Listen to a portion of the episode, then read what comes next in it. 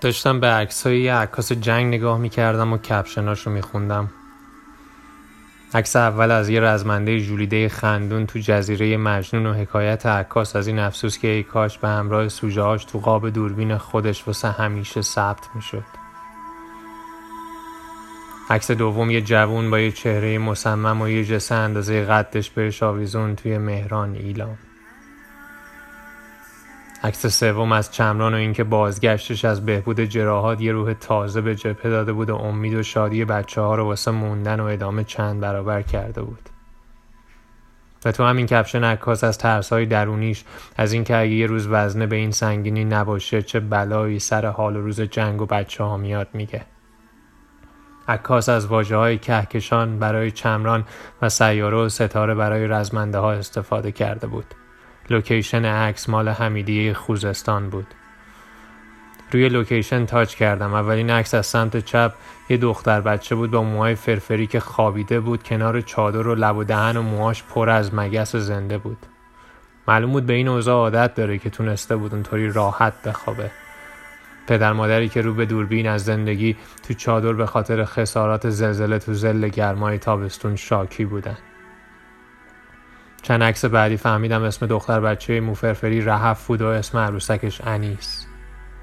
رهف کوچولو به زور فارسی می‌فهمید و فقط عربی حرف می‌زد. اون میون یه عکس از ویسکی خوردن دو, دو دختر جوون بود با لباسهای دکلته یه عکس هم از تزریق بوتاکس به باسن یه دختر جوون دیگه که موهای بلوند داشت و پشتش به تصویر بود. عکس بعدی یه پسر بچه لب یه رود گلالود و یه چیزی مثل شمشیر یا قمه به دستش به زبون عربی چیزایی می‌گفت که از لحنش تهدید ترس یا شاخشونه کشیدن بچگونه برداشت می‌شد یا شاید هم هیچ کدوم. یه ویدیو از پرت کردن مایحتاج اولیه از توی وانت به سمت مردم بود و چند تا عکس هم از استهمام کردن مردم توی آب گلالود سیل و جشن و پایکوبی مردم حمیدیه از ساخت سیلبند و مهار سیل مثل همیشه توسط خود مردم. back زدم به page عکاس جنگ. یه عکس رنگی از چند تا رزمنده روی یه پل در حال راه رفتن. آبان 59 روی پلی که آبادان رو به خرمشهر وصل می‌کرد و پنج تا رزمنده که می‌رفتن جلوی گروهان نظامی عراق وایستن تا شاید تسخیر خرمشهر رو چند ساعتی به تأخیر بندازن. عکسی که بی هیچ تأخیری تمام روح منو تسخیر کرد. اینقدر اون عکس زنده بود که حس کردم تمام ساعتهای جهان و شب و روز تو همون عکس واسه همیشه از حرکت باز ایستادن. اما واقعیت باقی مونده از قبل و بعد از اون عکس چیزی که تو نقل قولا شنیدیم و تجربه بسری من صرفا همون عکسه. یه حسی مثل کنجکاوی از ماجرای بعد از عبور از پل و همزمان اینکه ته دلت بخواد به ندونستن ادامه بده و ترجیح بده تو همون لحظه فریز شده باقی بمونه. عکس بعدی که حکایت از یه جنگ شهری تو سوسنگرد داره توی روز بارونی.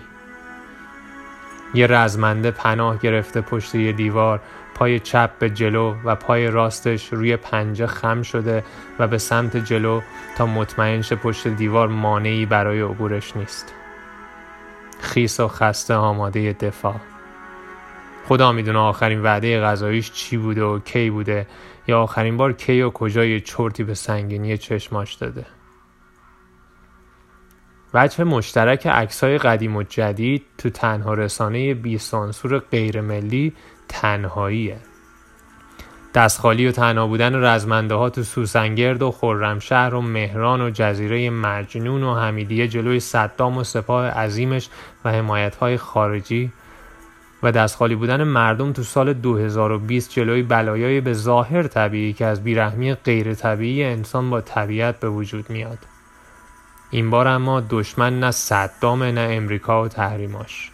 دشمن خودمونیم که به جون هم افتادیم. دشمن خودیه اون بالاها نشسته نونش تو دشمن خوندن غربه. انگار مارهای روی شونه هاشون از واژه تحریم تغذیه می‌کنن و هر کی آینه ای جلوشون قرار بده محکوم به سانسور از هستی میشه. فرقش اینه که اون رزمنده ها دلشون خوش بود به چمران و همت و چهار پنج تا اسم دیگه این مردم دلشون خوشه به یاد همون چهار پنج تا اسم و سالی یکی دو بارم آویزون خرابه های تخت جمشید میشن و از همون را آزم دستاندازی و ماچوبوسه پنجره فولادی. نه عقب موندن نه وحشی نه بی فرهنگ. دردشون درد تنهاییه. از اسکار فرهادی و مهار بیرانوند به هم شیرینی میدیم و از غم هم بر اثر سیل و زلزله و آتیش به درد میایم و به تکاپو میافتیم. مردمان خوبی هستیم اما عضلات دشمن شناسیمان را ضعیف کردند تا همیشه اشتباه بزنیم. در واقع عراق آمد و رفت تا کاخهای دشمن اصلی محکمتر شود.